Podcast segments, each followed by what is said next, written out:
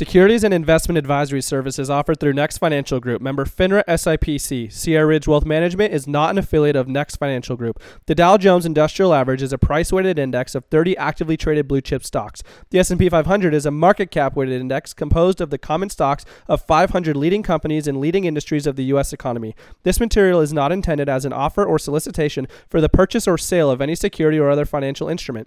Past performance does not guarantee future performance. All the views expressed are those of Hunter And not those of Sierra Ridge Wealth Management or Next Financial Group. Next does not provide tax or legal advice.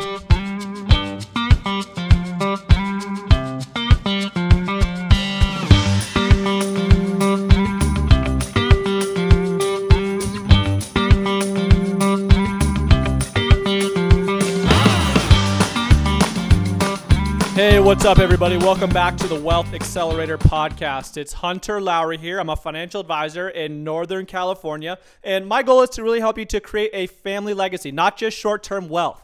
So, I want to talk to you about a metaphor that I really use a lot when I'm talking with clients and prospects.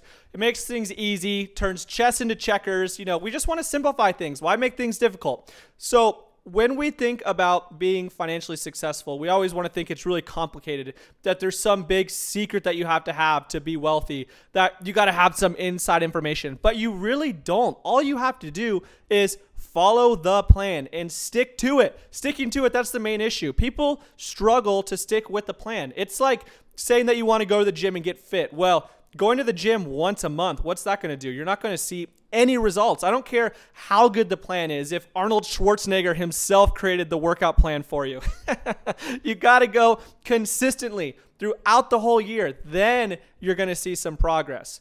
Now, as you guys know, I'm a golfer. I played golf in college. I love the game. So I like using the golf metaphor here. But people ask me quite often, especially now with all the Dave Ramsey people that I'm talking to. I get this question even more so than I used to. But people always say, Hunter, what should I do in the market for the rest of the year here? Oh man, well, it so totally depends. I, I, try to tell them, hey, you got to hit your next shot. All you got to do is just make a par. And all you can do to make par is just take one shot at a time. And I'm going to show you what I mean here. So when I think about this, you know, I'm thinking about a par four. It's the most common hole in golf. And how do you best play a par four for those of you that are not golfers, right? A par four means that we want to get from the tee box to in the hole with four shots. Well, the best way to play it is hit your tee shot in the middle of the fairway, hit your second shot into the middle of the green, and two putt for par. It's safe, it's consistent, and it's the easiest way to go about it.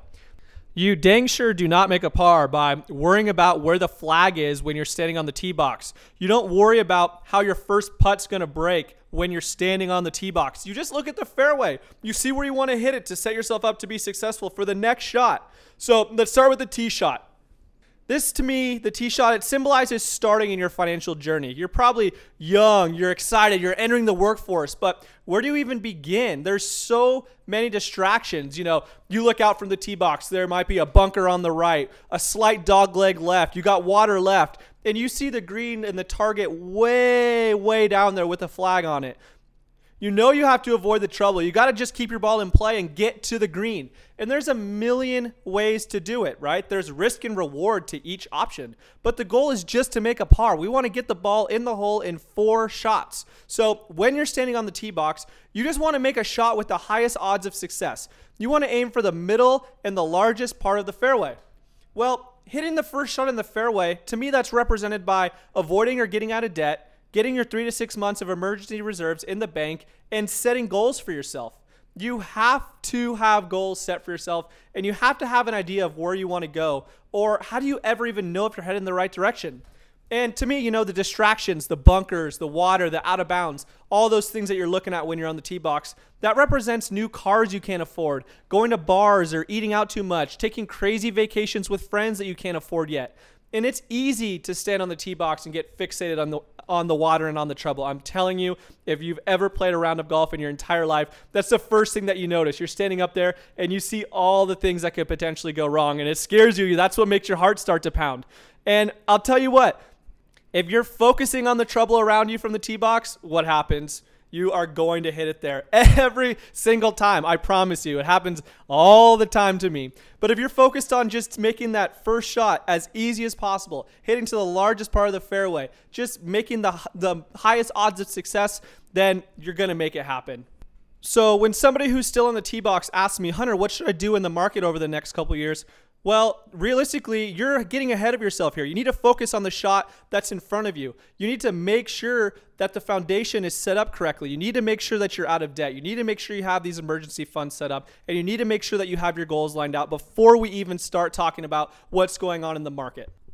Okay, so you're off the tee box in the middle of the fairway. You set yourself up for a good hole now at this point on the course, you're more settled in in your job. You're making a good income and you're just more comfortable in your life now. And you're in the middle of the fairway. You got a good look at the green. Now all you got to do is hit the ball onto the green and you can safely two putt for par. Well, what does that symbolize? To me, that symbolizes putting at least 15% of your funds into retirement investment accounts and overall just living below your means. Now you're starting to accumulate some wealth. Now you're getting some compound growth. And now you need to make sure that you're invested correctly for the long run. You know, we're not out here playing short squeezes with all your money. We're not just putting all your money in Bitcoin, but we're investing in vehicles that are proven to work time and time again. So, in this stage, as you guys already know, I get my clients to put as much money into anything Roth that they can. Max out your own personal Roth IRA every year, but you can only get $6,000 a year into this. So, where do you go next? Well, hopefully your company has some sort of a retirement plan in place, a 401k, 403b, something like that. And if you're self employed, we can set up your own individual 401k plan. And now you can get $19,500 into most of these types of plans. Some types you can put more in, but a lot of times you're also going to get a match here with your company as well.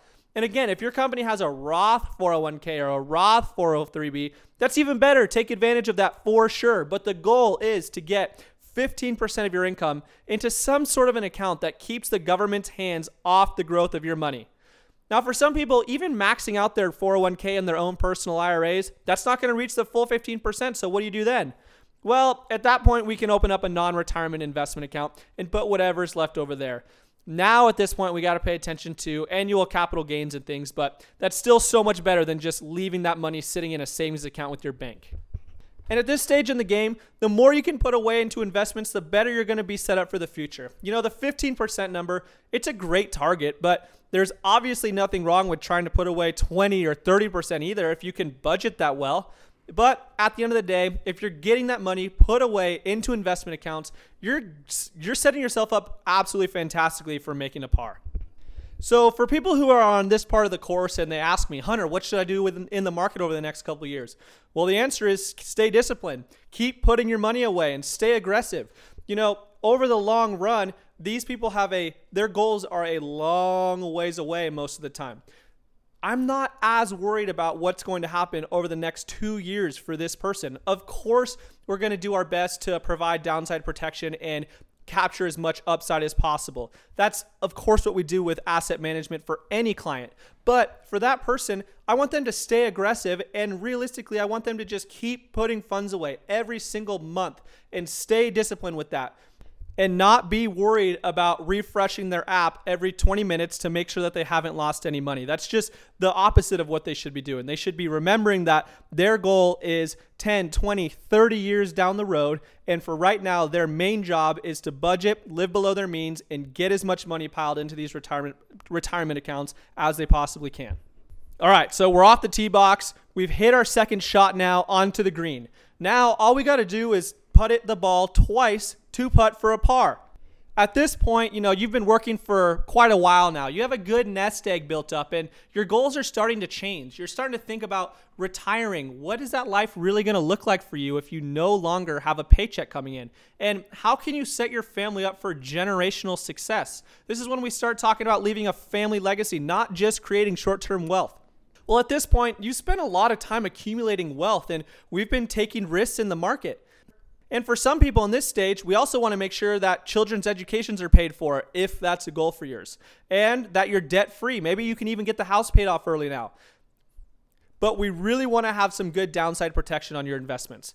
We no longer have time to recover from major corrections, so we do not want to have your money susceptible to these kinds of major market swings. We want to focus on steady growth and really understanding what you're going to need in passive income to continue the life that you're accustomed to. We also want to make sure that we really understand where the funds are going to come from to reach all of your goals. And it's really the same thought on the green when you're putting for birdie. You don't want to be crazy aggressive and ram it 10 feet past the hole. How often, if you're a golfer, have you had a good look at birdie? You know, you're licking your chops thinking that you can take advantage here, ram it way past the hole, and now your palms get sweaty and you got a knee knocker, five footer coming back to try to make par, and we miss it. It happens quite, I mean, at least for me, quite often. you want to hit that birdie putt just hard enough that it has a chance to fall in, and worst case scenario, you have an easy tap in for par. Well, if we take on the right amount of risk here, maybe the market's going to keep doing well and we're going to su- surpass your goal and have a lot of extra funds left over. But worst case, if there is a market correction close to when you're going to start needing your money, we are protected. So you still have an easy, no sweat, no knee knocker tap in for par.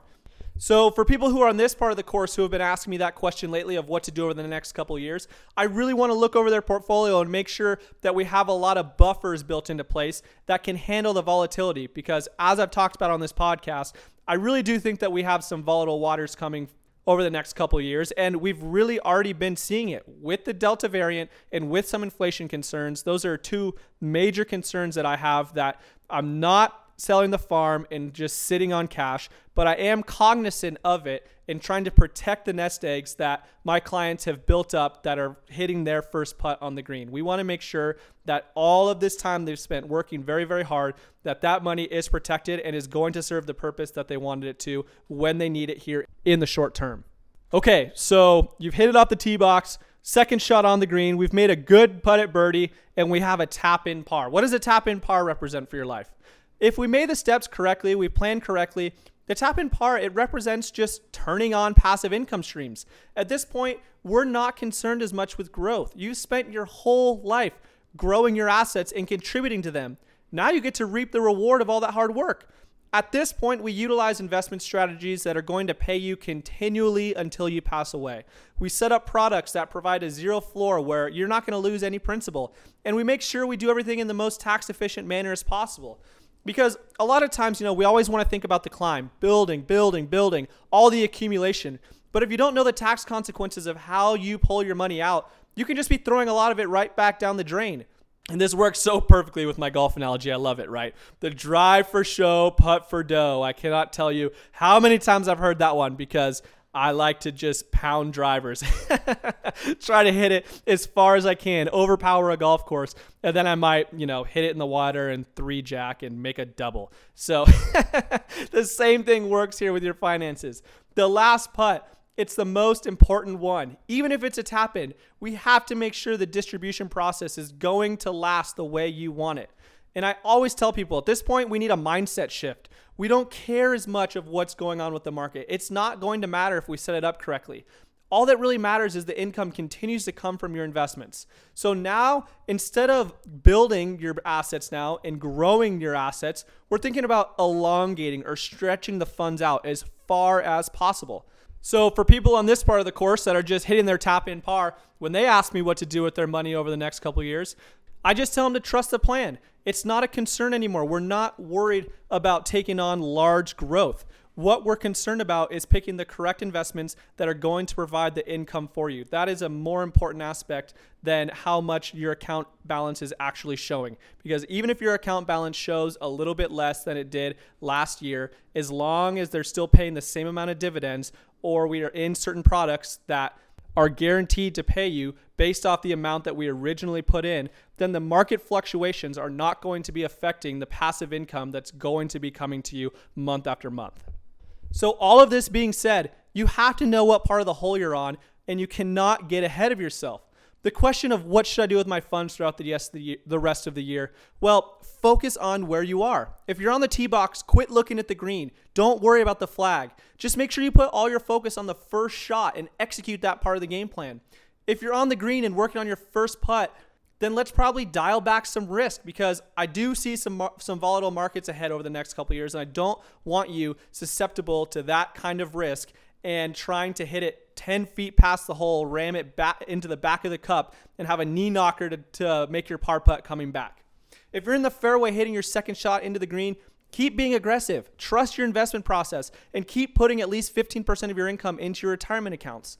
And really, guys, it's that simple. Each shot on the course requires a lot of planning, and we can dive into so many details about all the investment options and how to not hit your ball into any trouble. But that's what working with an advisor does. I'm like having a caddy. You see this here, it all works in the golf metaphor. but working with me as an advisor is like having a caddy on the golf course. I'm going to be telling you where to hit your ball, what to avoid, and how to play the hole to make sure you make a par. So don't overcomplicate it, guys. And if you want some help from your trusty caddy, go to my website at hunterlowry.com. You can jump right on my personal calendar right there. I'd love to talk to you about where you are, what your goals are, and how I can help you reach them. So I hope you guys enjoyed the cheesy metaphor. I kind of thought it was a fun little deal. So, and as you know, I enjoy the sports metaphors, so they're probably going to be coming on more often. Thanks so much, guys. And hey, I'm stealing a new tagline, stealing it from my girlfriend. She gets one shout out. I'm claiming it as mine forever going forward, but a new way to end the show every day. It's a great day to have a great day, guys. Take care.